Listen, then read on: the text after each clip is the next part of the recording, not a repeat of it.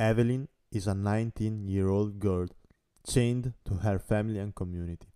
Dublin, her city of birth, is the prison of her dreams. She deeply desires to change her life, sailing away with Frank. The utopian project is to escape from the repetitivity of Ireland, from the tough days and responsibilities, by marrying a foreign man and relocating to Buenos Aires in far Argentina. Something goes wrong and the project remains so. The choice as a black hole leads her to an instantaneous and unexpected crisis. An invisible force knocks her down right before taking off, inhibits her movement. A resistance blocks her profound desire of change, of freedom, of independence.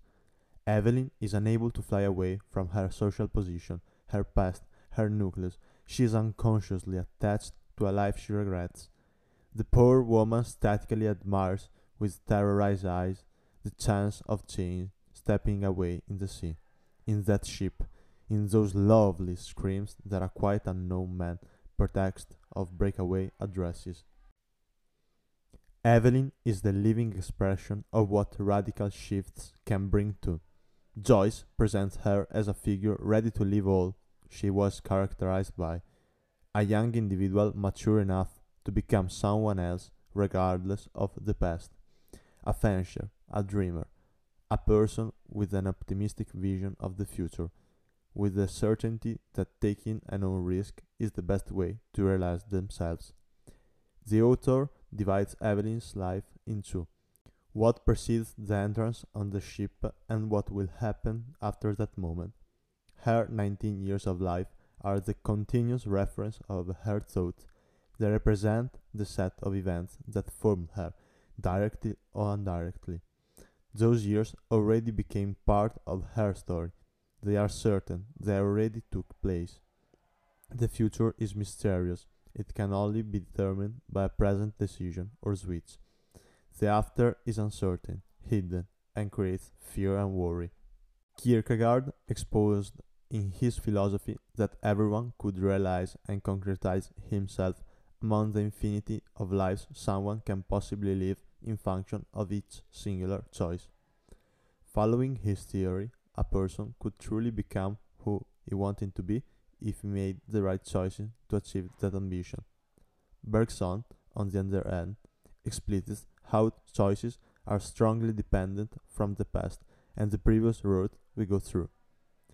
Eveline is in equilibrium between these two points of view.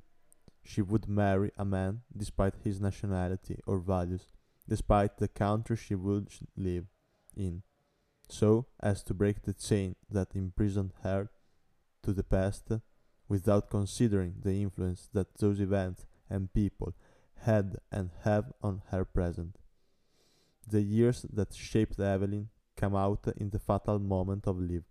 They emerge in the her consciousness after being involuntarily concealed. In the end, she falls in the side of determined and sorrowful secureness, remaining in Dublin. Joyce writes the story in third person, bringing out all Eveline's most important thoughts and expectations on the future.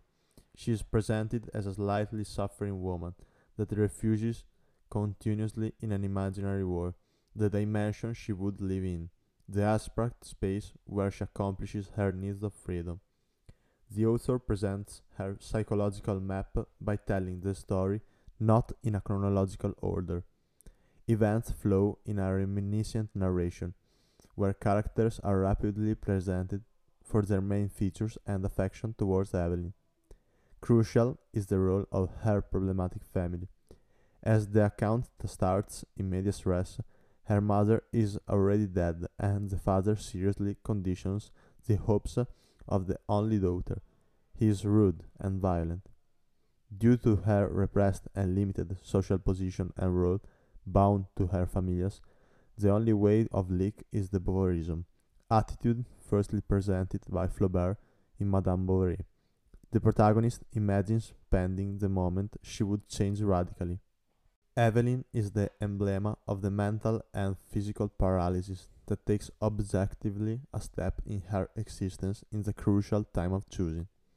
Choices can be blocking or saving. this woman loses the challenge of turn and presumably condemns her to the same style of passive life. In the reader, the bestial and scared eyes Joyce describes in the last lines remain impressed and let reflect on the disease of changement.